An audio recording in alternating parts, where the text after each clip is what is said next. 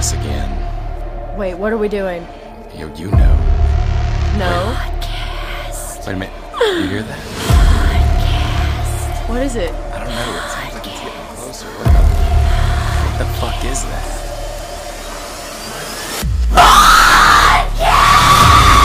That's right. Rotten Mornings Podcast is coming back at you for season 11. The same old blah blah bullshit you've always expected from us. Remember Rotten Mornings Podcast? Season 11. I forgot that part. Hello, guys, and welcome to Rotten Mornings. I'm Matt. I'm Grim. I'm Carrie. That's right. We are all who we say we are.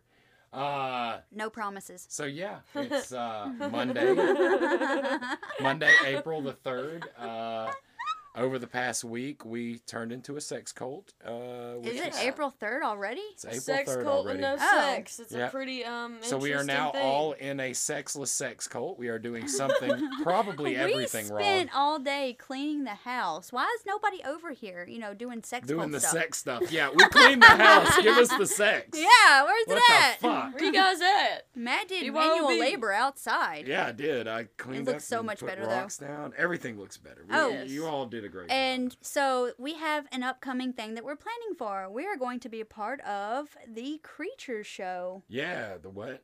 What's the it? Insanitarium's Creature Show. Oh, is that what it's called? I believe it is. Um, Okay, Oh, fuck. I How have it. I have it. You keep talking. Where's my fucking phone? But uh, basically, guys, we're going to be a vendor, and that's the end of this month. Yes, and we are going to be create. We're this the whole month. We're going to be creating as fast as we can different things to sell. The Creatures Art Festival. Yes, It is April 30th from 12 to 6 o'clock. Uh, there'll be food trucks, live entertainment, and 50, 50 plus vendors. you said in fisty. and 50 plus vendors. and we're going to be one of them. So please, on April 30th, show up. We're Insanitarium is over here in Argo at 8433 Gadsden Highway, Trussville, Alabama, 35173.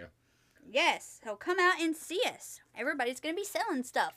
Come see us. Hopefully, we'll have all kinds of weird shit to sell. Hopefully, Or maybe we'll just sell our shit, but the first person that comes over there loves shit. all our shit, and we don't have anything at our booth but us, and we're like, hi, Hi there. hi.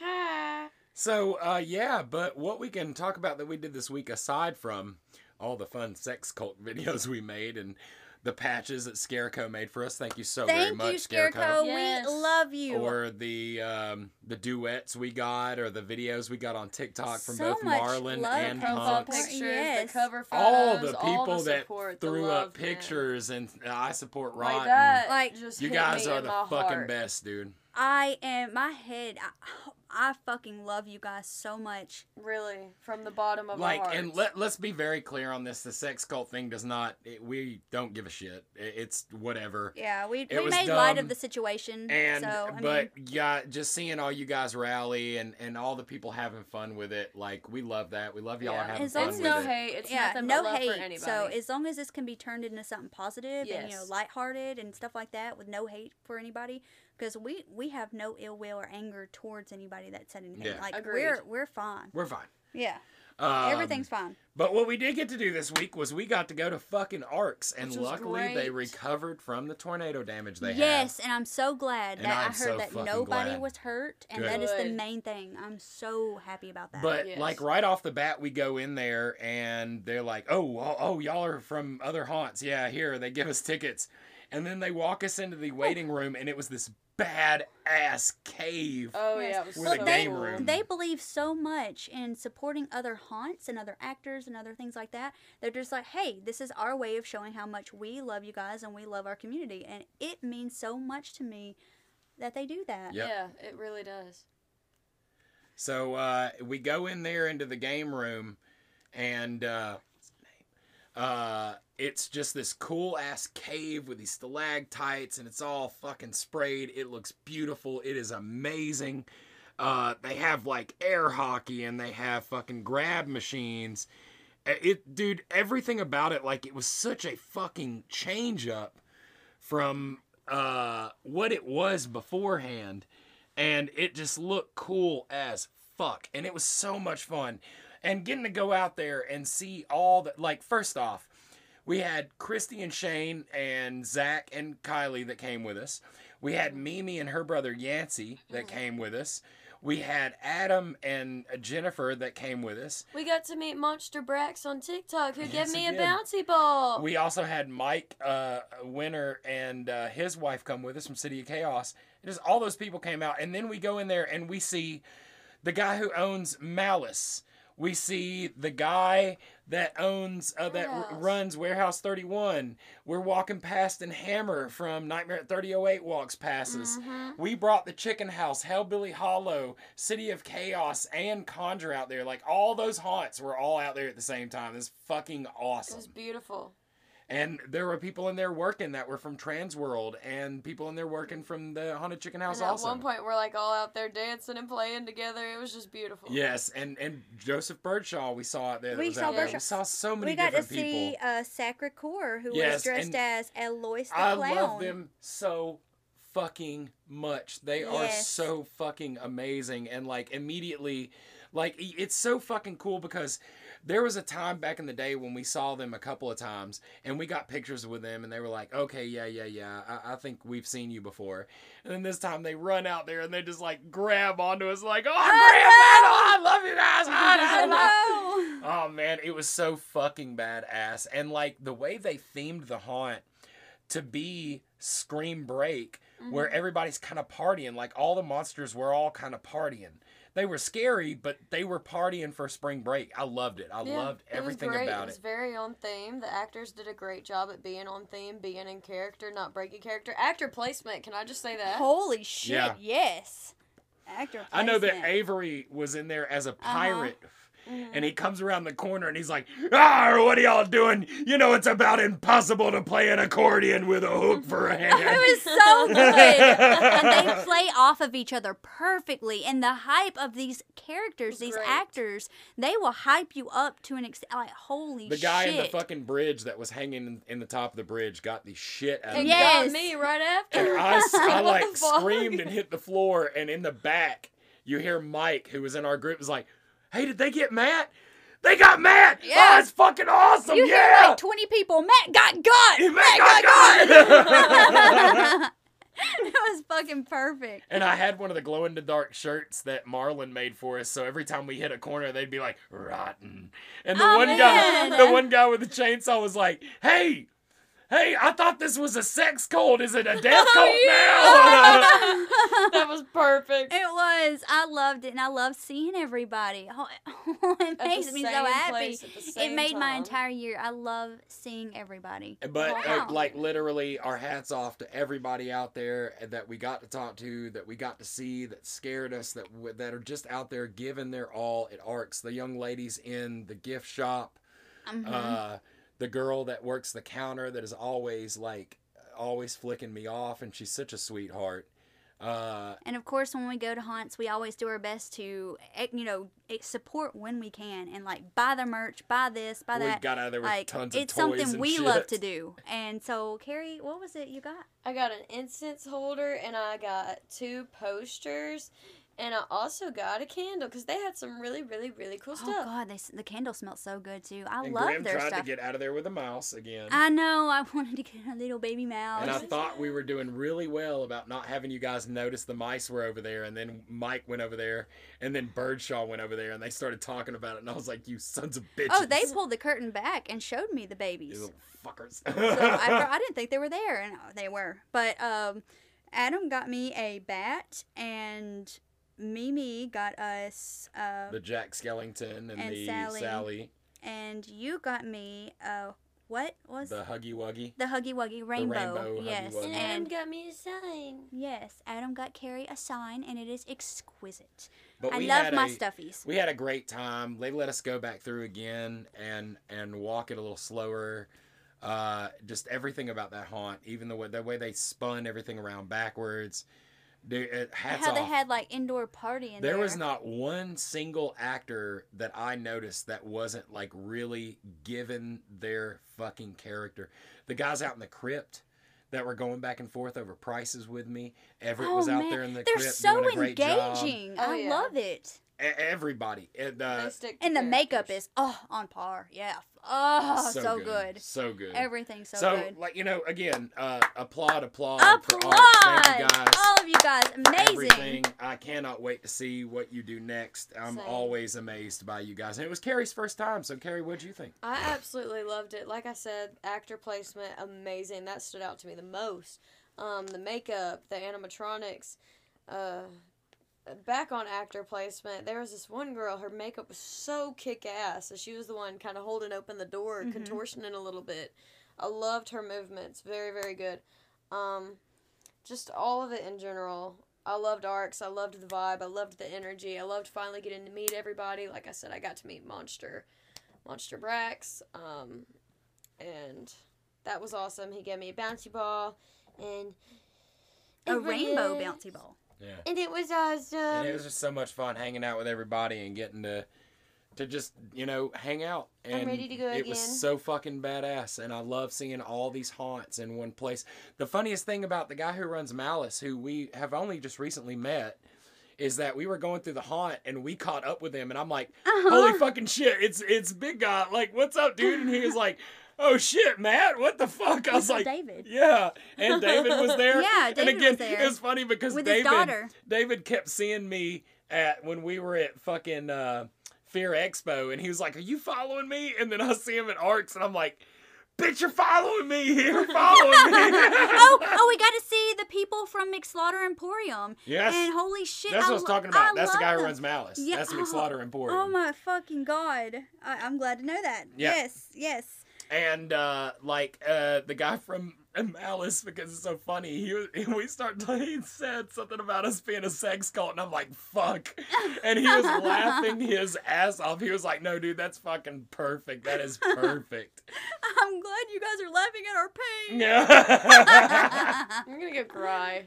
but I, I'll actually asked McSlaughter Emporium about doing a custom costume for Grim and Carrie, so we might get some custom costumes from them. I That'd cool hope so. I hope so. But yeah, guys, Beautiful that's work. Beautiful work. that's what we've been up to. Um, It was amazing. It was amazing.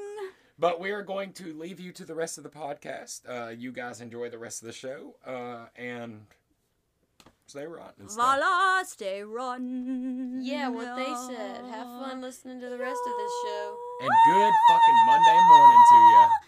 Good morning, people. Have you ever wished to hear your horoscope and the Rotten Mornings podcast at the same time? Now you can. Welcome to Carrie's Astro Bites. Ah!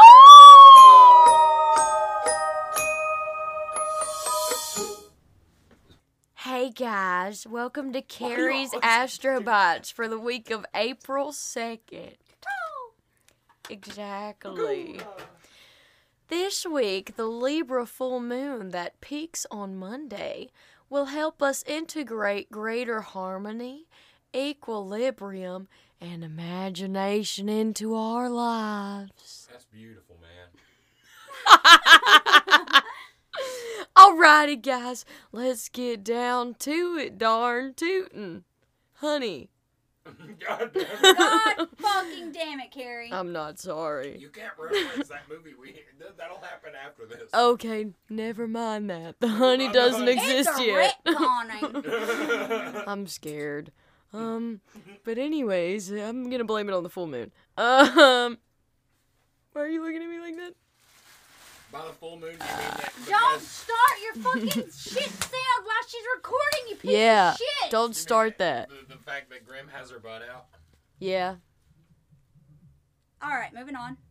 Alrighty. Butt stains. Let's get started, guys.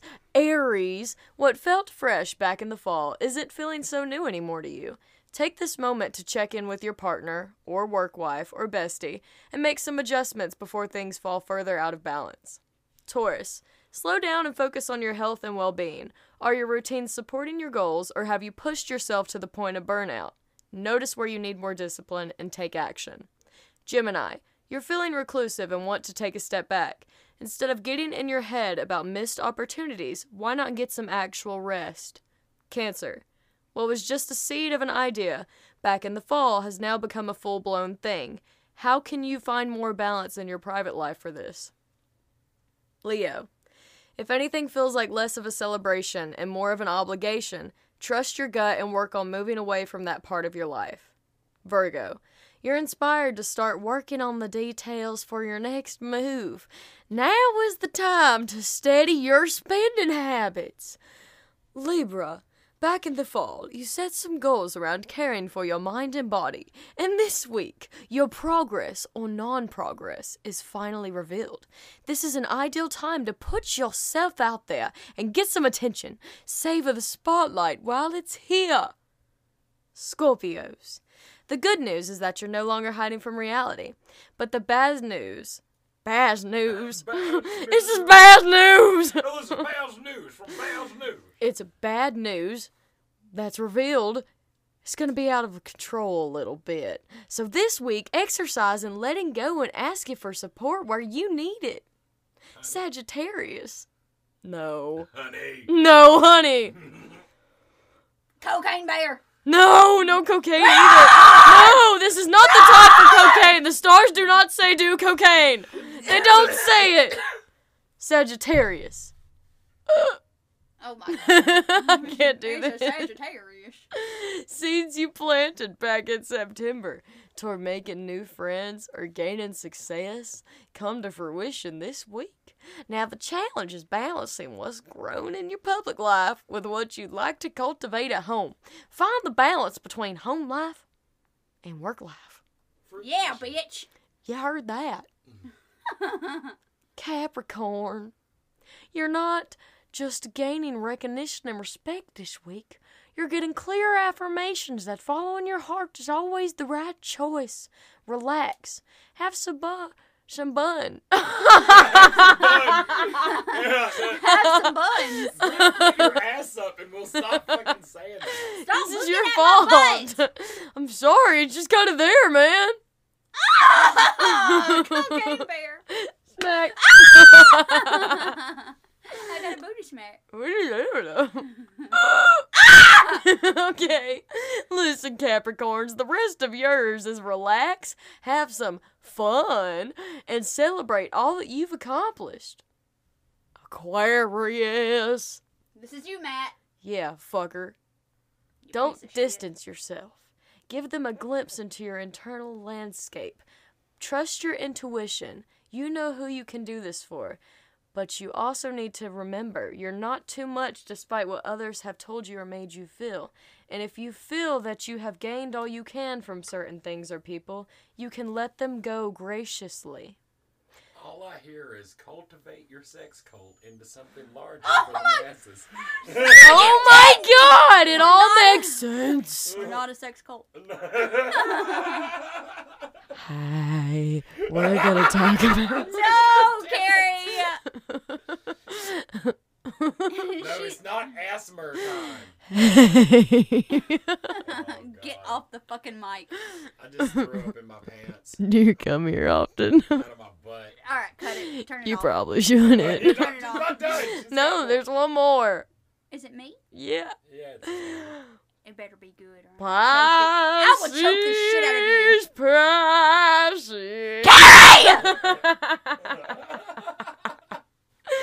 okay, for real this time.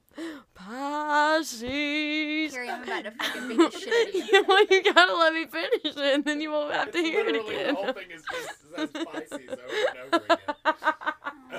she wrote that down. She wrote I don't Pisces. need water. I need Okay. fucking vodka right now. it's in the kitchen. Pisces.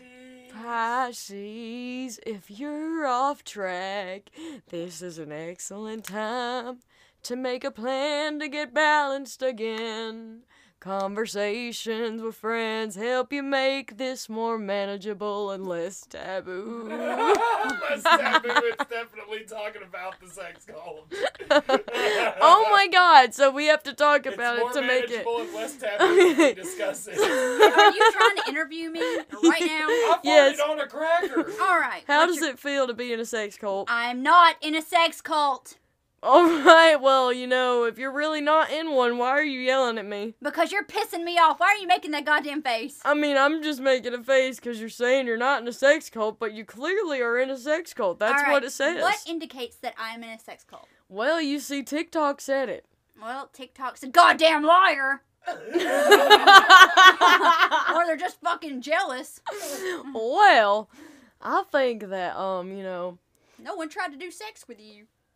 Well, All right, You guys, know. this has been fucking I got a Astro Bites. question. Much love to all of you. Hey, hey, all I gotta say is, why the fuck am I in a sex cult and having no sex? Maybe I wouldn't be such a bitch! Oh, fuck you! suck! That is not I true. hate this. Even if she was I'm getting laid, no she'd be sex. just I'm as in a much of a sex cult. bitch Man, as she you is. fucking suck! all right, guys. I hope you enjoyed this. Is this. that all you had for Pisces? Yep. Yep. Yes. And Pisces, Well, stop. what do I need to do? Put your butt up. Quit. You need Hey, to put quit! put your butt up. Where do you want it up? at? No, I mean put it up. Put it back. Wait, don't things go up there? Oh my God. going up it? All right, guys. We'll see you in the next segment uh, for this uh, quit. episode Smack my of bitch. Rotten Mornings. Smack, Smack my bitch up. Oh, here we go. smack him in the ass We'll see you guys. Wait a minute, what? What? And now our famous movie review for Winnie the Pooh, Blood and Honey. Part two. Part Blood two. and Karo syrup. Technically, part two. Three, four, All right, five. good good luck, guys. we can count. No. Not really. I fucking hate it here. The sucks. Uh, I'm going to get murdered here in a few minutes because, god damn it, we just did him, 'cause 20 that was some odd bullshit. minutes of the fucking Winnie the Pooh review, and everything was lost. We're actually almost done with it. We Um, were. We were so close. Oh my god. Uh, Grim's Graham- gonna kill Matt. Graham's gonna kill me. Graham. Graham, don't leave. God damn it. I hate it. Hey, Hey, guys, guys. Matt sucks. Fuck you! fuck you, Matt! Fuck you! Fuck you! You suck! We hate you. We hate you. We hate you. I'm so fucking pissed right now. I'm livid. Listen, I just want to point out one thing. That No. Carrie said we should watch Winnie the Pooh.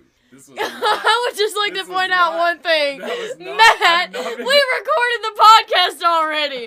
Yeah, and Matt fucking didn't actually record it. He didn't have the fucking microphone on. Okay, so. No, no queso. I'm so I want some queso. I No fucking hate salsa you. either. You're banned from queso. so, guys, And we're gonna need you guys You to. need to check and make sure you're fucking recording Yes, this right. I'm recording. It's on. No, Are you sure? are you I doing it right? we want to yes. fucking see. I, I am. Listen, hold on. See, you can hear us. We're recording. Okay, make now. You, test it. Test. Ow. Oh, that's working. Okay, so We are Guys. not a sex no more cult. queso. We are not a sex cult. yes, we are. We're just Uh, not having any sex. we filmed a 30-minute uh, opening. Uh, this podcast gave a very in-depth look. oh man, so at fucking in depth, and now I'm not gonna do it again. So we're, we're gonna don't need you guys to I don't kind give of a just, fuck. Fuck just this. like make up the pieces in your head. I and hate this just- podcast. And uh, yeah, I hated So- the movie. on a really quick breakdown, uh, Winnie the Pooh, Blood and Honey. It sucked. That's blood and Karo syrup. it was so bad. Honey. So we're just gonna kind of start. We're gonna hit a couple of points from the beginning to the end. I, I'm gonna rush through it. I fucking hate you. Okay, so the opening of this movie was really actually good because it's Christopher Robin, and they talk about the narrator is actually reading the story, and they like Christopher, Christopher Robin Robin. found these like humanoid creatures out in the woods With his wife. with no no no he he found these creatures out in the woods Oh. when he oh. was a kid, and he child. Basically grew up with them, and they were like, hey, they're fucking weird ass monster creatures. You shouldn't be hanging out with them. But he's a kid; he doesn't know any better, so he's cool. And then he grows up, goes to college, and he has to move away, and of course everything goes south for them. They go crazy. They fucking start starving. They fucking eat Eeyore. Their brain breaks, and they swear that they'll never talk again. And they swear a vengeance to humans, and including and, And to go back their animalistic ways. and they go back to the animalistic days, and they swear vengeance on Christopher. So, uh, you know, you fast forward like a good bit of time, and Christopher Robbins is coming back to the Hundred Acre Woods, and they try to establish Christopher Robbins as, as if he's a na- like a artist or a writer, or some or something. guy, I don't know. because he actually is is famous off of his delusions. So I'm guessing he's writing about Winnie the Pooh or something. I don't know. But he brings his girl back and he's like, I'm telling the truth. Like, you have to believe me. Like, the Hundred Acre Woods is real and Winnie the Pooh is real. Why are you here? And she's like, I'm here because I'm going to support you. And they're like, okay, cool.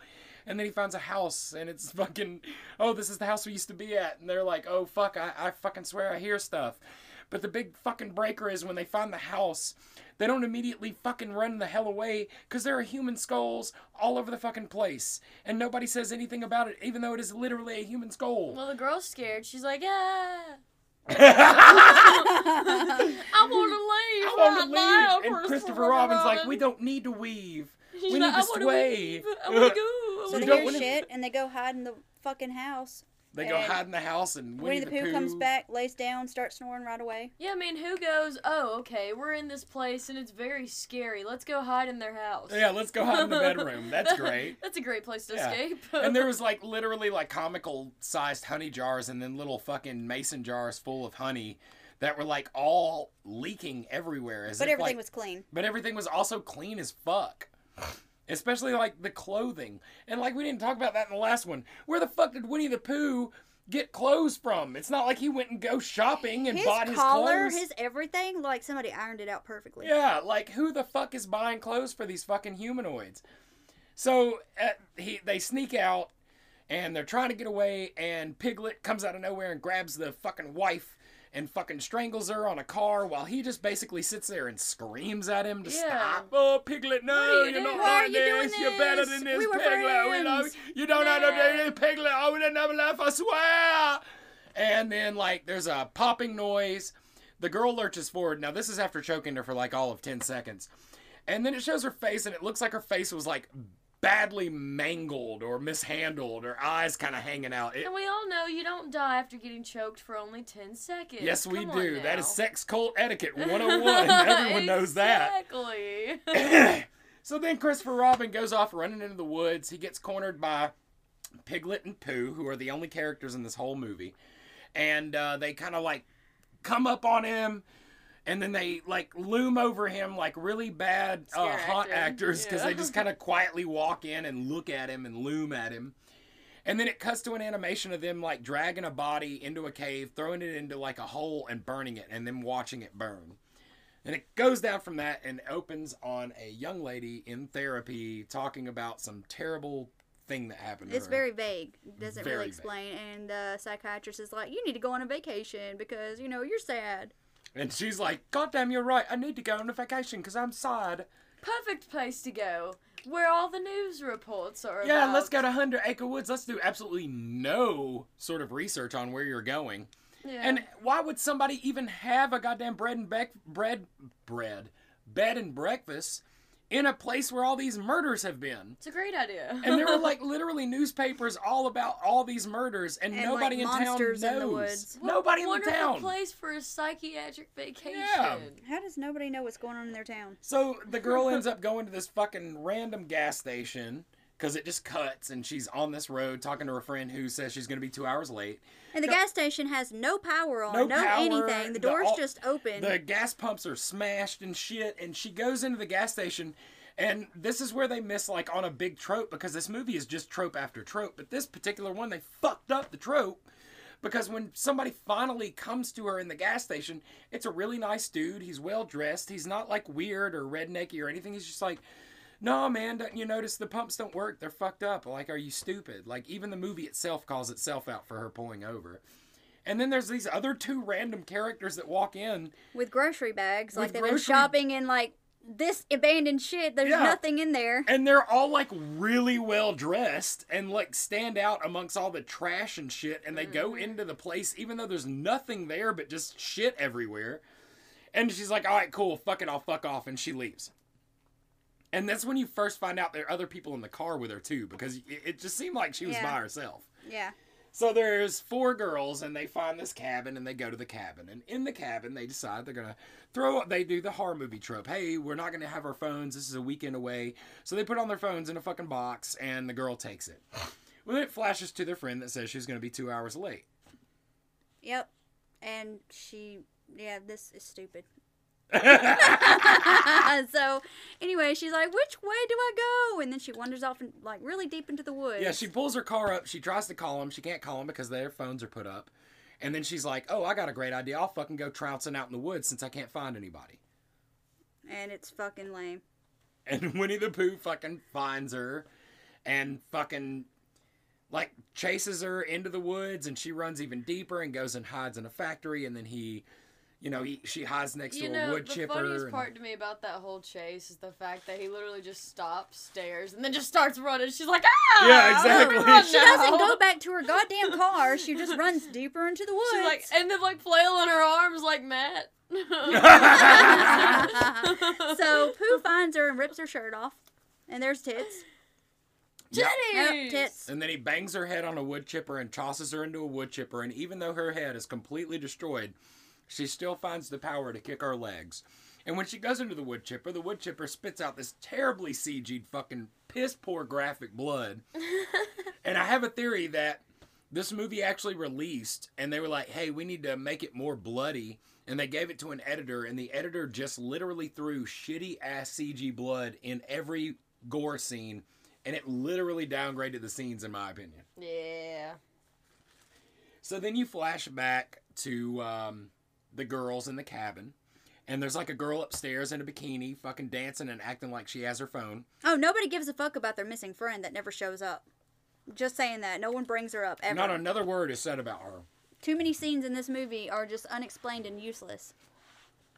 So the girl's upstairs, like dancing and putting on makeup for whatever reason in a bikini, for whatever reason. Bikini saying then it let's do it. flashes from that to another scene where they're downstairs and the girl's actually describing what she was talking about at the therapist, which I don't know why they decided to be vague about. They could have gave the fucking exposition at the therapy thing Yeah. instead of waiting to reveal this garbage of a story. That makes no sense and doesn't play into the movie at all. yeah, No. it, there was a fucking peeping tom that that she got frightened by, and then one night she woke up and he was in her room trying to take her bra off. Well, he touches her back, but you know, whatever. Yeah, and that's like the big thing. And the cops bus- busted him and found a whole bunch of files of her on his computer, and she just hadn't mm-hmm. been the same ever since. Look, I'm not trying to downplay how creepy that would be, but it just seems like it came out of nowhere. It just doesn't fit in the movie, really, is what we're saying. No. So they're all like, "Oh, well, that sucks." Oh, blah, blah, blah, blah, blah. And then it cuts to like girl out in the jacuzzi doing her thing, and now she has her fucking phone. Yeah. No, no. Before that, it shows Piglet in the woods powering the fucking Excite Oh! Bike He's on like an the power exercise bike or something, and for no fucking reason. yeah. I It- don't know, man. They never talk about using power, and needing power. They never talk about what Fuck they need the power for. Piglet's And like, I need to lose some weight. Yeah, going on a Piglet just diet." doesn't exercise bike. Fuck it. Oh my god. He's like me when I work out on the Yeah. exercise It's like, bike. Oh. Is this the part where it shows? That's Christopher not what I Robin? sound like, Uh-huh. but that's Yeah, what he him sounds tied like. up. Yeah, it shows Christopher Robin tied up in the upstairs area. And, he's Winnie saying Pooh's what he there. always says. Why do you do this? Why are you doing this? I love you. I never would have left. Yeah. I never would have left. That's all he says I throughout the knew, whole if I movie. knew. Every time he has his fucking scene. Anyway, so he's tied up, and with Piglet on the exercise bike, I guess maybe he powered the blood. I don't fucking know. There's like Maybe. he's like in a shower, shower. of blood. I don't know. Well, Winnie the Pooh like beats him with a fucking whip made of like Well, not girl before hair. he does that. Before he, He beats him, in the mirror. um, he like, I guess causes Pooh to remember when they were kids. There was like a flashback of "I'll never leave you, I love you, Pooh." So Pooh goes and stands in front of a mirror, and he starts drooling mass amounts of honey out of his mouth, or it looks like Smiling. Karo syrup, Yeah. and then crying Karo syrup, Yeah. and he's just like going fucking insane in the mirror, like. And then he starts fucking chomp smashing everything around. Mm-hmm. Then he goes and grabs a braided girl hair I don't know. fucking He's- whip. There's Maybe a it was braid. Eeyore's tail, but it looked more like girl hair. And then he whips him and cuts his oh back my with fucking hell and back. Pooh's like a petty ex girlfriend. Yeah. Oh, Christopher Robin left him and then Pooh went fucking nuts. Holy shit! It all makes sense now. They were hung up on their ex. Yep. But- can't relate. But anyway, he's whipping Christopher Robin in the back with this hair braid, and it's like leaving these. These li- massive wounds on his back. Yeah, like it's fucking hair. And then he's like, le- he's sitting there, and Winnie the Pooh comes in with like a barrel with guts and like blood and pours it into this barrel. And then it just starts raining guts and blood on Christopher Robin for some fucking reason. Well, reason. that's because the honey. That's his honey, baby. No, that's because of the honey. uh, so yeah, he rains blood on Christopher Robin, and then it cuts back to the girls again, and there's a girl in the song in the fucking hot well, tub. Pooh hears music. Yeah, Pooh hears the the disco. He goes, music. And "Oh, goes it's a it. party. I'm gonna go check this out." Yeah, it was Who didn't invite me to the party Who in didn't the invite me woods? to this goddamn party, you bitches? party. So they go over there, and the girl's in the sauna, and now she's got her fucking phone, even though they never said anything about them reacquiring their phones at any point. But she's taking pictures of herself, and then she notices Pooh in the pictures. And she gets out of the hot tub, and she's like, You motherfucker, are you fucking following us? Yeah. blah, blah, blah, blah, blah." And then she's like, Well, you're not going to ruin my vacation. And she goes right back to what she was doing with her back turned to where she saw the guy at And closing her eyes. and closing her eyes and zoning out. And then they, I guess, like Piglet and Pooh, like chloroform her, even though they don't really talk about that because they just put a, like a towel in front of her face and she knocks out.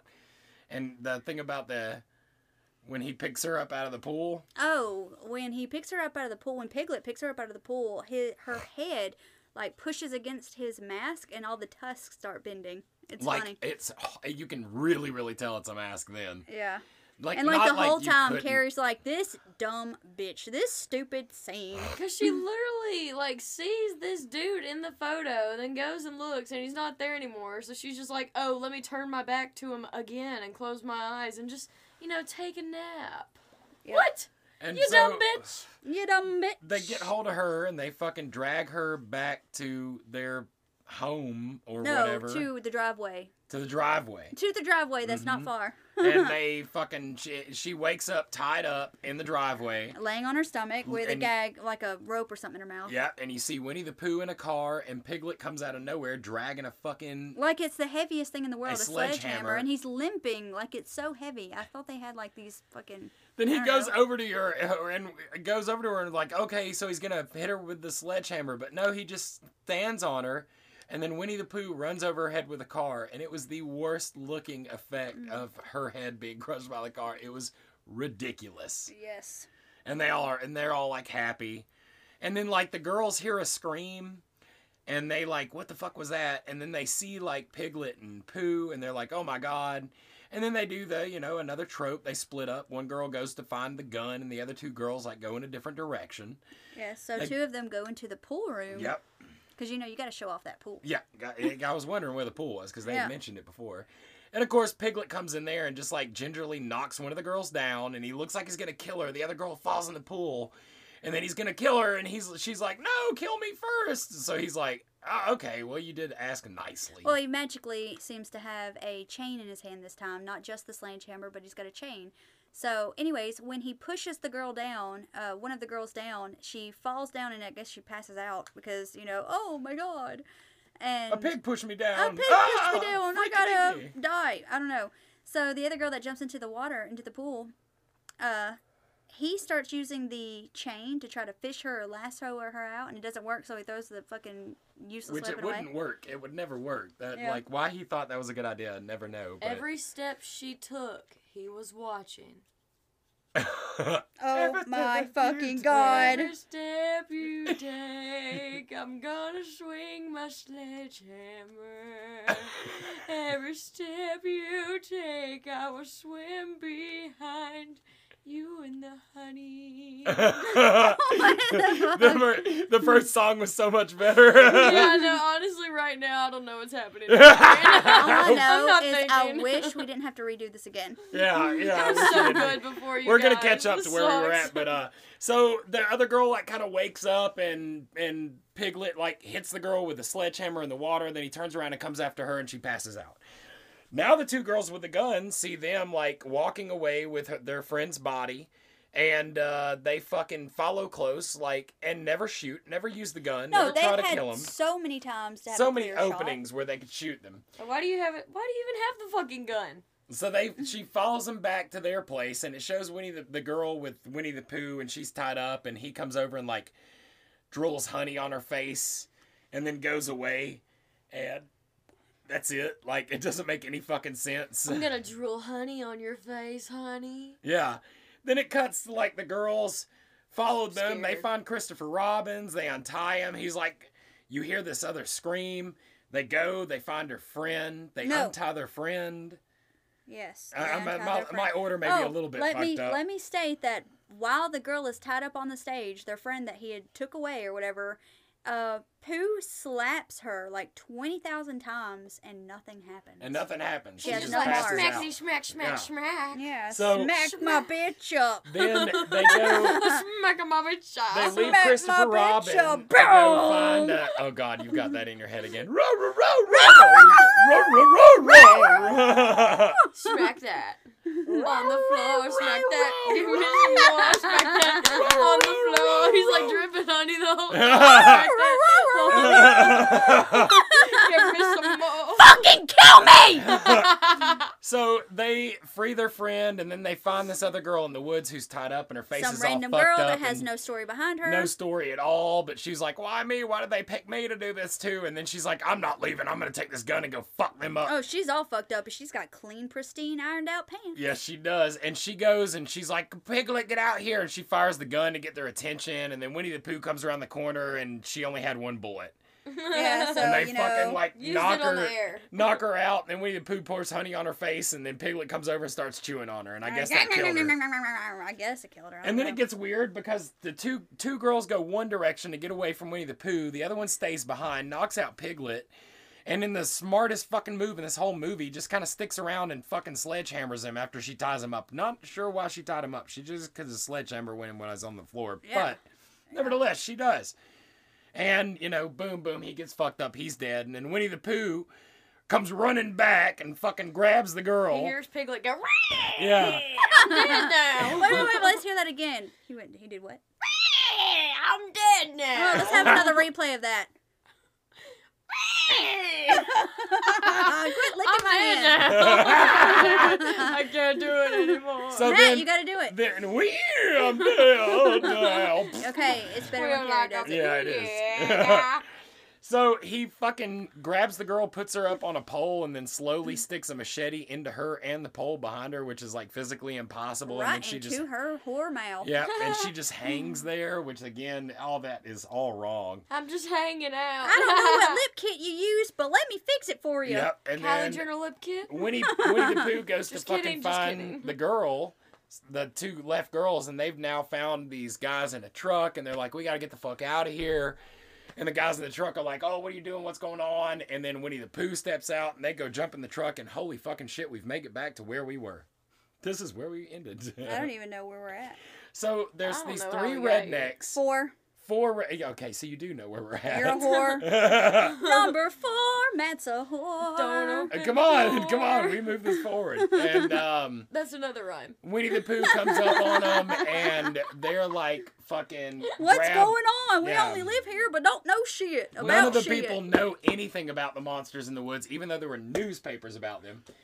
And uh, they're like, "Oh, get the get the tools out of the back of the truck," and they get weapons. I got the tools. And Winnie the Pooh kind of walks over, and they And- surround him, and they do a lot of talking and bullshitting, Yeah, and, and Winnie the nothing Pooh's happens. just standing there, and he's got his mask Well, on. we're gonna know, fuck just standing you there. up. These guys are like, I don't like you. It's like, All right, well, you're gonna be doing some talking soon. Ready, boys? Like it's so slow, and we had it in two X. So like, Yeah, that's Yeah. how slow it We- like we watched two the second half of hours, this they movie beat in the 2X. shit out of him, and he doesn't do anything And, until like, he closes white- his fist up, and white he's like, shit comes out of him. bitch." White then he- powder because it was in the van. It was cocaine. Cocaine bear. Holy shit! That's so what not happened. as good I as know. When Christopher left, Pooh was heartbroken. He was like, "My boyfriend, he's gone. I gotta turn to coke." He was all hyped up on Mountain Dew. you have no So, other in option. this You're scene, left alone while in the we- woods. You turn to coke. While we told you about earlier. If a bear shits in the woods, where's the cocaine bear? we were, we were talking about oh, earlier Oh, with him slapping the girl. The reason we said that was because in this scene, he immediately turns to the first guy and slaps him the same way he slapped the girl and slaps his face off. I'm gonna slap the face off of you. Slap it Then the guy goes running and he kills a couple of the other ones. And uh, he sends his bees. The only time they ever use the bees after one of the guys who are running away, because the bees follow Pooh around, because I guess he's full of honey and He's a goddamn witch bear. Yeah. He's a oh, witch bear? bear. He's Winnie the Pooh. That's which bear. Yeah, yeah, yeah, yeah, yeah. Ow, ow, ow, ow. So then, like, he grabs her friend out of the car and fucking cuts her fucking head off quick as fuck. Like, all this in the last few minutes of this movie, Winnie No, the Pooh no, goes no, no. overpowered. Oh wait, before that happens, this movie He lost pisses shit me off. But anyway, died. before that happens, the whole time the car is on. All right, the car's running, the car is on, and they're looking for the fucking keys, and they're watching, and they're just sitting there, and then they're looking for the keys again, and then they can finally crank it, which all the guys are dead, Car and they're like, "Oh, we gotta go!" So they try to run over the bear. Bear And hangs on somehow somehow. he gets onto the back of the truck and like he's w- walking like crawling up on the truck they're screaming and driving and then all of a sudden like everything goes dark It's and like- it it's- comes back up and she's like like clearly she's been in a wreck because her head's busted from but they she hit nothing. the car is parked in the middle of the road there's and no there's tree nothing. There's no stump. There's not shit. They're in the middle of the road, and there's not shit. so she he drags her friend out of the car, cuts her fucking head off. Again, he goes like all uh, OP for the All end that of this. is in one second. Piglet died, and he's like, I'm gonna just kill everybody Yep. now. And so then, like, he gets a hold of her and puts her over like he's gonna do something to her with the car, and then fucking Christopher Robin comes out of nowhere with his car and slams into Pooh, slams the two cars together. Somehow the girl does not get hit by the fucking Even car. though, like, uh, Pooh's She's hanging on to her and holding her up pretty much. Like, how does she not get hit too? It fucking makes no sense. So then Christopher Robin gets out. Now remember, Christopher Robin has only fucking known this girl for all of like ten seconds. of Not even 10 seconds. life. All she did was run up, and her and the other two girls help release him and then leave again. They don't know anything about each other. So Christopher Robin gets to her and it's like, You saved me, I've got to save you. And then they fucking try to get away, and then Pooh catches them anyways. Again, like, how the fuck can they not get away from these people? And Pooh, like, grabs her and he pulls her away from Christopher Robin. And Chris and he has his knife, and Christopher Robin's like, "Don't do it, don't do it, Pooh." And the same Take shit, Take me, take me. the same shit again. And then she's like, "No, he'll If kill he takes you, you. he'll kill you. Yeah, take, and she's like, he's like, well, you saved me, I gotta save you now. So it's this long, drawn out shit, like they like they're long lost lovers, and it's sad. And Pooh's standing there angrily watching them, and then fucking slices her neck. He and goes, then- You left. He said, Pooh, you can't do this. And for the first time, the only time Pooh said any words, he said, You left.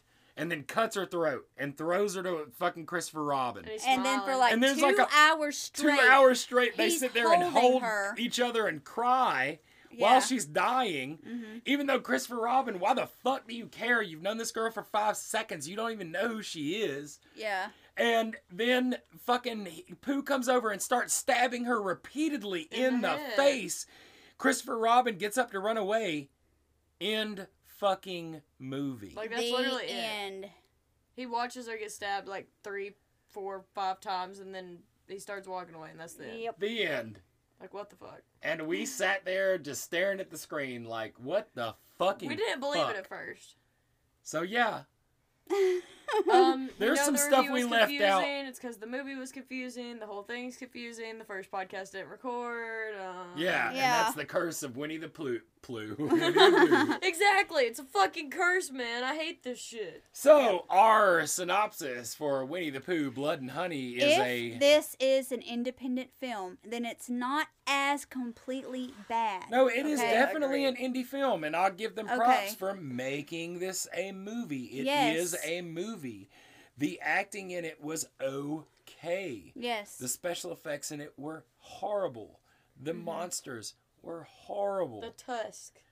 like, there's just so many different things, but you know, kudos for making a kick ass movie. I mean, we fu- fucking watched it, and the Mm-hmm. hook is genius. I love the idea. Yeah. That yeah, was great. the storyline, the plot, how that was. This There just was seemed good like there was a whole lot of missed opportunities. Yes. But it was still it was well it was well written. Mhm. It just didn't know if it was a comedy or a horror. and there was a lot of scenic scenes of everything that fit well into it and was very beautiful. But like them on like the pier. yeah. That was such a beautiful fucking scene. it just seemed like scene. this movie could not figure out what the fuck it wanted to be. like which direction? Like what were the story? What was the storyline behind the girl and the like? What did all? How did all this fit into In it? my brain, some dude was like, you know what would be cool if we made a fucking Winnie the Pooh mask? And then he was like, dude, we can make like an evil looking piglet mask too. And then they were like, dude, we should totally think of a way to make a Winnie the Pooh horror movie with these masks. And then Winnie the Pooh hit that copyright time frame Ah. and hit uh, Okay, so fucking public to do it domain. Yeah. Uh, that does make sense. And then they were like, get it done. And that's But what you then got. Again, this movie could have been a huge step for them as far as the learning process of how to get all. Yeah, this I done. mean, they could- have been their first actual big thing that they've done, and getting a team together and doing all this, it is very hard. So Yep. kudos to them for that. Yeah, so kudos kudos for that. making the movie. Kudos for all the actors. Kudos for everything that was For done. it But published and all this I other just- shit. Personally, was not a fan of the movie Well, I told you the plot already. Pooh and Christopher Robin were together. That's why Christopher Robin was giving him flowers in the flashback. because they it was a They were So I think dating. it would have been a good love story. Like, Yeah, Christopher Robin think- left him. I would have loved to see something like that too. Pooh was heartbroken. that would have been All right, cool. If, I'm He was like. I'm gonna yeah, kill that's- everybody now. that is our review for Winnie the Pooh, Blood and Honey. Uh, I gotta I go get water. Stay right. I don't recommend it. I'm sorry. Um, I think that if you feel like wasting time, okay, because I mean it's very confusing and you will waste your time. but yeah, guys, uh, that's our review, and uh, stay rotten, Stay rotten, stay poo, honey. rotten Honey. poo, honey. Honey. You want some poo, honey? No. You want some honey? Hey, listeners, want to choke me? God damn it, Grim, that's not the lines we talked about. Ah, hey, listeners, want to actually learn something here? Well, get a load of Grim's poetry shorts. Hello, and welcome back to Grim's Poetry Shorts. And we have Carrie blessing us with our presents for this. Fuck you, Matt. and that sucks. So, this is part three of Edgar Allan Poe, and I will start it off with The Raven. And we're going to have Carrie and Matt reading with us. Matt, I'm still mad at you. I'm still mad at me Okay. too. Well, at least we all agree on this. yep. So this is Edgar Allan Poe's The Raven. Open here I flung the shutter, when with many a flirt and flutter, in there stepped a stately raven, of in the saintly days of yore. Not the least absence, I probably didn't say that right, obscience made he, not a minute stopped or stayed he. But then, with mane of lord a lady, perched above my chamber door, perched upon a bust of Pallas, just above my chamber door, perched and sat, and nothing more. Then this ebony bird beguiling my sad fancy into smiling. By the grave and stern decorum of the countenance it wore, though thy crest be shorn and shaven, thou, I said, art sure no craven, ghastly grim and ancient raven, wandering from the nightly shore. Tell me what thy lordly name is on the night's Plutonian shore. Quoth the raven, nevermore. Much I marveled this ungainly fowl to hear discourse so plainly, though its answers little meaning, little irrelevance bore. For we cannot help argue, uh, no, for we cannot help agreeing that no living human being ever yet was blessed with seeing bird above his chamber door, bird or beast upon the sculptured bust above his chamber door, with such name as Nevermore. But the raven, sitting lonely on the placid bust, spoke only that one word, as if his soul in that one word he did outpour. Nothing farther than he uttered, not a feather than he fluttered, till I scarcely more than muttered, Other friends have flown before. On the morrow he will leave me, as my hopes have flown before. Then the bird said, Nevermore. Startled at the stillness, broken by reply so aptly spoken. Doubtless, said I, what it utters is its only stock in store, caught from some unhappy master whom unmerciful disaster followed fast and followed faster, till his songs one burden bore, one burden bore, till the dirges of his hope that melancholy burden bore of never, nevermore.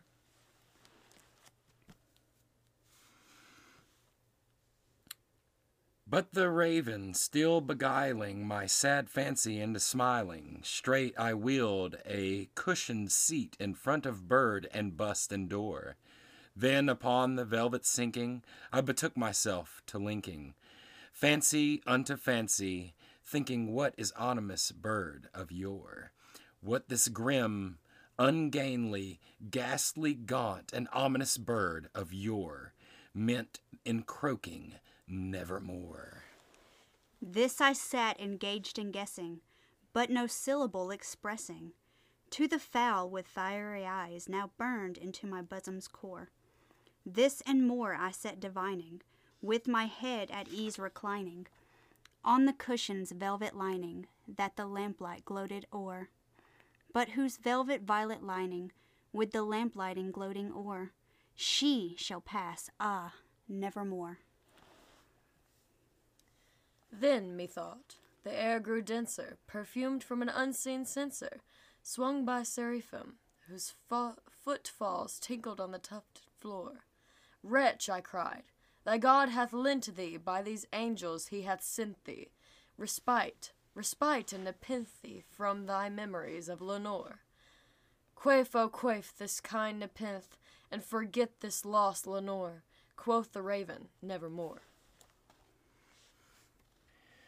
Prophet, said I, nothing of evil, prophet still, if bird or devil, whether tempture sent, or whether tempest tossed thee here ashore, desolate yet undaunted, on this desert land enchanted, on this home by horror haunted, tell me truly, I implore, is there, is there balm in Gilead?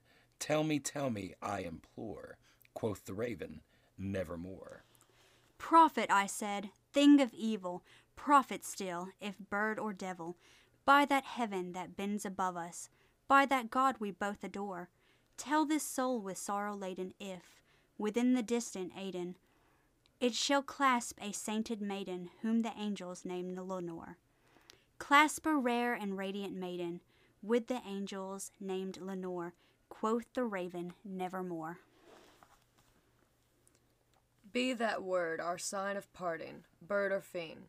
I shrieked upstarting. Get thee back into the tempest and the night's Plutonian shore. Leave no black plume as a token of that lie thy soul hath spoken. Leave my loneliness unbroken. Quit the bust above my door. Take thy beak from out my heart, and take thy form from off my door, quoth the raven, nevermore. And the raven, never flitting, still is sitting, still is sitting on pallid bust of Pallas just above my chamber door, and his eyes have all the seeming of a devil that is dreaming, and the lamplight o'er him streaming throws his shadow on the floor, and my soul from out that shadow that lies floating on the floor shall be lifted nevermore. And I'm done. Nevermore, nevermore. So the raven explained. Da da da. The theme of this poem is grief and loss, and the raven symbolizes mournful and never ending loss. Poe was inspired by this taxidermied raven in the Free Library of Philadelphia. This was Grip, Grip the Raven, which once was a pet of Charles Dickens. they called him Grip the Clever, Grip the Wicked, Grip the Knowing. That was his actual nickname. So it it was was, just a stuffed bird and it scared him. a taxidermy bird that was once the pet of uh, Charles Dickens. Hmm. Someone who actually he met and interviewed in his lifetime. Interesting. Yes, and The Raven was first published in 1845. The poem starts with a man reading to distract him from the loss of his lover, Lenore. He hears the he hears someone knock on his door and opens and whispers from Lenore like, "Is it you, Lenore? Oh my God, I miss you so much." Oh my God, Lanier! Lenore, Lenore. Because Sounds like he's you're saying sad. manure. Lanier! But um, then a bird taps on his window and he does what any sane guy would do and he opens the fucking window. Of course, the bird flies in and the guy's like, What's your name, bro? The bird says, Never ask me that again. So the guy thinks he feels a weird aura or whatever of an angel from this bird and asks the bird if, uh, like, some of life's deepest questions. Like, Will I be forgiven for my sins and see my woman again? And the bird's like, Nope, and shits on his floor. That's already a better poem than the Raven. A plus. So the guy panics because, you know, he just mopped and whatever, and tells the bird to fuck off, and the bird refuses to leave and flies to a door frame and purposely gives the guy some bad vibes and makes him feel like crying. That's the whole thing. That's what it's about. You're welcome. I like falling asleep to this poem. Carrie does love this poem. Yep. Carrie, I love falling asleep to it. does it give you good vibes? It gives me sleep vibes Sleep, Sleep vibes. because it's like very repetitive, and I guess it's really the rhyme scheme that kind of helps me sleep. It's very soothing. So, starting with part three of all the research I went through and had to do of Edgar Allan Poe boy. Poe boy. Poe boy. Oh boy. I got a few of his quotes in my room. So, Poe marries Virginia in 1836, and at the time she was 13 and he was 27. And he forged her age as 21 on their marriage certificate. Like, how fucking gross, though? That's his first fucking cousin. so gross. Yeah. But they were married for 11 years, and that's because Virginia died of, can you guess it, tuberculosis. Ooh, I wonder if she spent any time at the uh Hospital. at the uh um But she died in 1847. okay, And- so that would have been after that place before that place was built. I. What place? Well, it's where been. we were at Waverly Hills. It was Oh, the yeah. Oh, tuberculosis. Oh, I don't think she did. okay. I don't think so. I think he wanted her there at home because, you know, I love my little child bride and I'm a oh, fucking she's just a little kid, and I'm a weird son of a bitch. So you got to stay close. This might be dicey at best. And, like, I guess to Blip, blip. save his reputation or whatever, like something he tried to put out there was that he didn't consummate their marriage the first few years. And I don't know, regardless, marrying a child is I fucking hate- I hate- disgusting. I hate, that fucking term. I hate I hearing know, somebody I say know. consummate my wedding. Mhm. Like it's like there is this thing where oh, we haven't consummated, i.e., I haven't fucked her since we've got married yet. Like who like what the fuck? That is the weirdest shit in the Mhm. world. Consummate. Imagine somebody walking up to you in a bar and saying, "Hey, you want to consummate?" Yeah. Yeah. So, um, during his time of being married to her and being with her and stuff, Poe wrote and published Ligeia in 1838 and The Fall of the House of Usher in 1839, and both had themes of incest. Insert vomit. So Insert vomit. Yep. her name was Virginia Eliza Clemm Poe. Virginia Poe. Yep, she was born in 1822 in Baltimore and died 1847 in New York. Her father died when she was just a little one, and her mom struggled to support her and her siblings. Oh no, let's give her away. Like basically he was Woody Allen Yeah. before Woody Allen. Edgar Allan Poe is just a sadder version of Woody Allen. a shad boy, him a po boy. po boy. I'm a po' boy. I'm a po boy. Give me some shrimp. Virginia first met Poe in 1829 when she was just seven years old. That was when he was discharged from the army. And um, yeah, it was still like weird. Seven years old, and you kind of probably got a thing for your first cousin. But they were extremely fucking poor, as they all were. And when Poe moved in with them in 1832 in Baltimore, they, he only made their situation worse. But her sister Elizabeth and brother Henry died in 1835 when she was, of course, still like seven or whatever, which meant that she was the only surviving child of her mother's. Only surviving child. I think they also died of tuberculosis. I think everybody just died of tuberculosis then. I don't know. But Pooh, Pooh, no, Poe moved in, uh, moved to Richmond to work at the Southern Literary Messenger in 1835 and began writing to Virginia's mom Maria about marrying her daughter. So he was stating how much he was in love with this girl when she was just 12 years old. 11 and 12. Fucking weirdo. but you know they got married, and uh, while they were married, it was said that their marriage was happy, and they were always playing around. And was, one story was they were playing leapfrog one day, and Poe ripped his pants and got so fucking embarrassed, and Virginia thought it was like the funniest thing ever. But his face got red and everything. It was like so bad. Like he was like mad about it. Like ah, you're poor. I mean, shouldn't you have like stitch stitch stuff on hand? Yeah, you would I do. so. I'm poor and I do. Everywhere I go. But he seemed to be very caring and devoted to her education and taught her how to play the flute, the piano, and helped develop her singing voice. He also tutored her in math and classic literature. And his friend said that they did. You know what? I think he married her to be a dad because he never had kids. So he wanted to be a dad, so he married a little kid. His first cousin, little kid, yes. But his friend said that they didn't share a bed until she was 16. But are those the same friends that lied and helped forge her age when they got married? Yeah, Because They spoke on his behalf saying that she was 21, Mm-hmm. even though she was 13. Oh, I'm sure it was the same friends. It's yeah, cool, guys. yeah, we were there. We know they weren't fucking. They were not fucking. We watched them. Yep, the every day, time. the whole time we were there.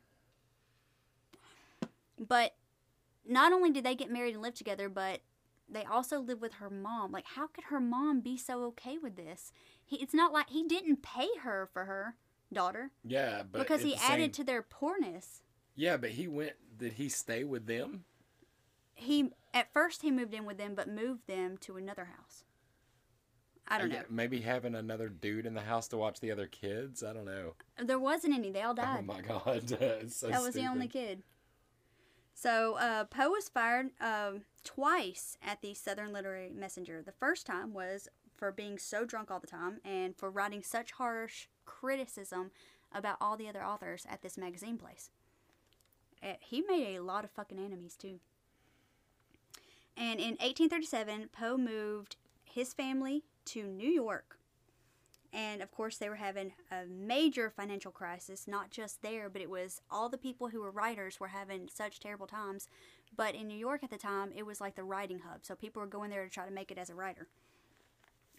And uh, he, at this time, as soon as he moved, he published a novel called um, The Narrative of Arthur Gordon Pym in 1838. Pym. It that's the guy from Ant Man. Yes, it was a major failure. Everyone hated it. And, you know, he failed and everybody fucking hated him. And they threw rocks at his window. Get out of here, Poe. You suck. you suck ass. But at this time, Virginia's mom was pretty much hagging and henpicking Poe to get a job and help support them and different things. So she was going out and trying to gather funds and like, hey, you're making us more poor. You're like fucking our lives up worse. Help us out here. We're starving to death. We don't have firewood for fire and we're fucking dying. We're dying. We're done. We're we ain't dying. got firewood for fire. Nope. That's Nope. what firewood's for. But Poe was notorious for sabotaging himself in his life, and every chance he got, he pretty much showed up drunk to every opportunity or job interview and was pretty much thrown out and not given the job, of course. So, he was just a sad boy, just wanting to drink his sorrows away. And in 1842, he somehow set up a meeting with U.S. President John Tyler to get a government job, but he showed up drunk and with his clothes inside out. Luckily, the president's son was there and told him, Come back in a few days so my dad doesn't see you like this, because you won't have any chances in life if my dad sees you like this. Poe came back to the second meeting and was sober, and the meeting was going good until Poe decided, I'm just going to solicit my magazines to these people, but they didn't want to have any of that because his magazine sucked, so they kicked him out, and they didn't give him any job opportunities. Hmm.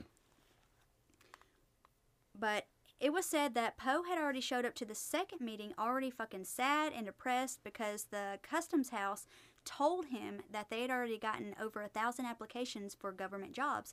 So he assumed that he wouldn't get anything and show and was just like, I'm so sad, I'm probably not gonna have this opportunity. So he showed up to his actual opportunity and fucked it up. yeah. what a sweetheart. Like how sad. what a jackass. Ah, like you could have been so much further in life. Sad bastard. Yes. And oh, after researching how Poe landed this meeting with the president, I learned that it was through his friend and fellow writer Frederick William Thomas. Thomas got a position with the U.S. Treasury Department in Washington, D.C., thanks to all the campaign work he did for the latest, latest president, Harrison. And it was said that he became friends with the president's son, John Tyler, and used his influence to help Poe, but of course that backfired on him. And that also made people look down on, you know, this guy. So Yeah, that was sad. yes, of course, so of course. don't don't lend your hand to Poe because he's gonna fuck it up for you. Yes, because Poe will fuck everything up. He was his own worst enemy. across the board. Yeah. Poe had no other means to support himself and began writing more. He dwelled on the deaths of past loved ones and everybody, everybody that he that left him, and wished to see them again. So he started writing more about tragedies as a way to cope, and he loved the thought of being able to die and come back with knowledge of the afterlife. So my thought on that was he just wanted people to listen to him to such an extent that it was, hey, if I have so much knowledge and I have all this different whatever, then people are going to find me interesting. But people all throughout his life already found him interesting. He just didn't see that. He didn't see what he so already like had. So like basically he wanted to do all this like traveling and shit so he had more interesting stories to tell. I think I think that was that had a lot to do with it. But it's every time he started school, every time he started something, all of his peers, everybody loved him. They flocked to him. They loved hearing his stories. They loved hearing his seminars and plays and everything. But he was still such so sad about it. He didn't see what he already had and would quit everything out of depression because he thought he wasn't as far in life as he wanted to be. He's a sad boy. Yes. He's a little sad boy. Oh, boy, baby. Little sad baby. But uh, anyway, so after being fired from everything because he's, you know, showing up drunk, uh, he started working for, in, in 1839, he started working for the Burton's Gentleman magazine, where he was also an editor. And this later was bought by George Rex, and they changed the name, they merged it and changed the name to Graham's Magazine. Uh, Burton's Gentleman magazine was created by William Evans Burton, which became good friends with Poe. So when Poe was fired from his last one, Burton was like, "Hey, come work for me. I think you're really great." So Poe worked for Burton. That's funny. Yes, it did. But uh, this gentleman's magazine focused on what men should read smart men stuff like sports, fiction, theater, art, and the Western frontier. It was all for men, so women weren't allowed in this club. Poe contributing to a contributed to a whopping 133 pieces, including The Fall of the House of Usher, which, like I said, was pretty much incest. But Burton found working with Poe to be difficult and let him go in 1840. He didn't like for Poe to criticize all the other writers because it brought the magazine company bad reviews. Poe was very harsh. But and everyone also thought that Poe harbored harsh feelings and ill will towards all the other writers out of jealousy and spite. But Poe claims to have left on his own, even though he was fired. Because he always did that with every one of his notes. It was like, wasn't my fault. I tried my best, Daddy. His dad was dead. Yeah, but Matt, I mean, you're being very insensitive. he just consistently made excuses for everything that happened to him. He did, and he blamed everybody else for it. Everybody's fault Mm-hmm. but mine. Yeah, gross. But in 1840, once he was let go or quit, whatever it is, whatever of the Gentleman's Magazine, he tried to start his own magazine business called The Pen, which he ended up changing the name to The Stylus. This was a way to have control over everything he was writing, and he could cut down all the other writers without, you know, anybody saying, "Hey, you're fired. You can't do this." Yeah, he started a he started a, a paper Yes. or a magazine just so he could have other people write so he could criticize their shit. He tried to start it. It failed because of lack of funding. He tried to have other people uh, mass subscribe to something he didn't have anything to show them, and nobody was doing that. And the banks was like, "No, I'm not helping you out, bro." But he didn't have enough subscribers and money and funding to start this, so it failed. Man, I don't know what that's like. Trying to get them subscribers. Shut up. At least Poe did good stuff. Our stuff sucks. We suck. Yay. But anyway, um, he was still at this time submitting stuff. They were allowing him to submit stuff that was heavily altered, not through his own words, to the Graham's magazine. And Poe wrote a piece that was the very first called in the genre called detective fi- uh, detective fiction. Mm. Ah, I couldn't fucking say it. but it was the very first. He started that genre. So uh, it was called The Murders of Rue Morgue, and the killer was a crazed orangutan who murders people with razors, which I think I think it's awesome. Sounds cool. That's, that sounds about as cool as Cocaine Bear, honestly. That that is Razor blade cool. monkey. And uh, yeah, one night in 1842, uh, Poe and Virginia were having fun and playing and singing on the piano, and Virginia started coughing up blood, and they learned that she had tuberculosis. Tuberculosis. So for the next five years, she struggled with it and became weaker and weaker. Eventually, had to, Poe had to carry her around everywhere. During this time, in 1845, Poe published *The Raven* and received quick critical acclaim and That's fame. what we just got through reading. yeah. That's awesome. Yeah. That. Oh wow, what a what a loop around. Wow. Flashback humor. But for the first time in his life, he had something that actually blew up very quickly, and everyone loved it, and it seemed to give people nightmares. And so, like, he had so much fame off of it that kids in the streets would run up to him and start screaming, like, acting like a, uh, a raven and everything. He would turn around to them and scream, yeah, uh, nevermore. And they would run away laughing and come back with sticks and hit him in the ankles with it. Fucking really ridiculous story, and I don't think I've told this on any of the other uh, things that we have done about Edgar Allan Poe. But in Florence, in the white pages, you there was a guy named Edgar Allan Poe, and if you called that number, it was just an answering machine, and it would just say "Nevermore" and then hang up. Really? Yes, Does it still work? I, I have no clue. That would be cool What's if the it number? was. I don't know. We need to find the number. Are you serious? What's the number? Oh, uh, hold on. Let me recall this obscure. No, I don't know. I got nothing. But so many people, like high profile people and socialites, were reading this and writing about it and talking about it. But sadly, it brought no fortune to him. And um, he really just got like a measly $14 off of it. But he literally, at this time, only had one coat and maybe one shirt. So most of the time, he would just button up his coat all the way up and whatever and wore no shirt underneath. But everybody loved flocking to him and hearing him give his retelling of The Raven. They would set up different seminars and different things so he could but he wasn't making any money so it fucking sucked for him and i feel bad for him in a way. And um because of virginia's illness poe drank his ass into stupor constantly and was fucking up his seminars and everything but people were still coming to listen to him Poe drank his own ass. yep he drank his own ass into stupor every day Just like Winnie the Pooh drank his own honey face honey. Oh God, not the honey. not right again. now not right now fuck off with that matt Uh, sugar, sugar. Oh, No, honey, honey, Carrie. So, you're Poe- Pooh Pooh Bear. Bear. And you Don't touch me! Yeah, you. yeah. Good job. Are you done? High five us. So, Poe actually met Charles Dickens in 1842, and while Dickens was touring the U.S., Poe interviewed him, and Dickens helped inspire Poe's The Raven, like I said. And Dickens was enamored with Poe's cleverness and helped him a lot with his fame, but of course, no fortune. He he would constantly reach out to people like Dickens about getting better job opportunities, but nobody wanted to hire Poe, or there was just no spots available. Hint, hint. You know. Yeah. Oh, we don't got nothing open for uh, you, little sad boy. Sad Uh, boy. Sorry, we don't hire emos. We're Yeah. emos. Emu. And Emo, emu. Yeah, it goes. what sound does an emu make?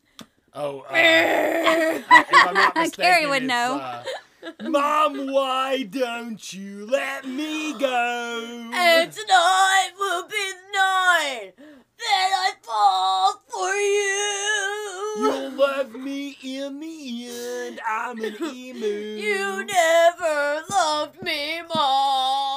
Oh my god! when I needed you. Whoa! In 1842, Poe was still working somewhat at Graham's magazine and published The Masque of the Red Death, which was absolutely inspired by Virginia's illness. Sad boy shit. But it was really good. Um, Poe began hating working at Graham's magazine because, like I said, he was just submitting every like little bits now and then what they would allow him to submit, but not actually be there. Um, he was always complaining about not making enough money and being overworked and only making like eighty uh, eight hundred dollars a year. And when he con- yeah when he confronted his boss, uh, his boss was like, "Hey, you probably need to take take some time off. You're kind of sick." So he left while he was sick to try to recover and come back.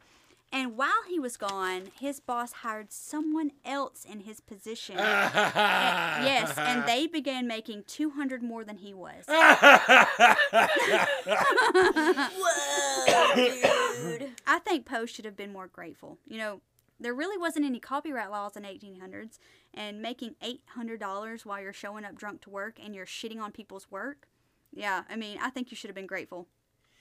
Why did you hire that guy for my position, Mom? No, most everybody else, especially not in New York, weren't even getting paid for any of the writing and poems that they were getting out there at all. So he should have been really happy with what he was doing. You love them more than me, Mom. Yeah, so I think they eventually fired him or he quit again. And uh, yeah, that, that was the end of that. He slowly stopped working for them completely or submitting anything to them. And yeah, that was done in 1858. Fucking done. Fucking But- done. Poe published uh, The Telltale Heart in 1843. And as soon as it released, the magazine company, The Pioneer, went bankrupt and Poe wasn't given any money for it. So it's like sad shit after sad shit. But Yeah. I mean, if he would have thought how great he was and wished that money to come to him and know that it was his, it would have been a different story. Speaking it on to himself. Yeah. He would show up with, like, hey, I'm already not going to get this. So it didn't happen. Yeah, he sad boyed himself Mm-hmm. into a corner. Sad, sad, sad.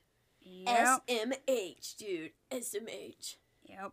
And in 1844, that was when they moved from Philadelphia to New York, and all of this was happening when he started the stylist business, and it failed. You know, blah blah blah. All the the rug was pulled out from under him by himself. I don't know how he did that, but he did it. And uh, they were struggling to get Virginia her medicine and this and that, and they really couldn't afford anything, so she pretty much started wasting away. Thank you, Poe. I mean you have yourself to thank for that. Um, Virginia died in 1847, and Poe would cry at her grave all the time. And but he did. She died at 24 years old. But he did this for everybody that died. Everybody that died in his life, he would go and cry over their grave and be miserable and drink himself until he passed out on the grave, all the time. How fucking sad. Oh, right after she died, he realized that he had no picture of her. So, just like a few hours after, while she was laying there dead, he hired a painter who used her corpse as a model and made a watercolor painting of her, and it was beautiful. So he just had this like immortalized death picture of his child cousin bride. yes, yeah, and she was like, she stunk while that was happening. She smelled really fucking bad. oh, but Poe, uh, I, can I stop? Pa- keep painting. I mean, uh, Mom, keep painting the picture of my dead love, Lenore. The writing's on the wall. You're telling me I'm small. So I'm going to end this here, and I'm going to pick back up on the Poe's sex scandal. Ooh, sex Ooh, a sex scandal. When I was a young boy, my, My father father. didn't love me, so he sent me to my uncle. That's how I got my last name, Poe. But he sucked, so I went to the army and I sucked there and left. And I married my cousin who was 12. And then I was totally Yeah. broke in college. I'm Oh, such a joke. such and I was at a newspaper for a Newspaper. while. All right, so I think next week will have to be part four, and I'll be done with Edgar Allan Poe after that. There's gonna be more parts. Guess what? Just a little bit. So yeah, guys, the, the, I, I hope you enjoyed this episode of Rotten Yes, Mornings. I hoped you loved Yay. Grim's poetry shorts. I hope you Thank you guys for coming to it. listen Guys, to them been- sing. It has been awesome uh, hanging out with y'all this morning.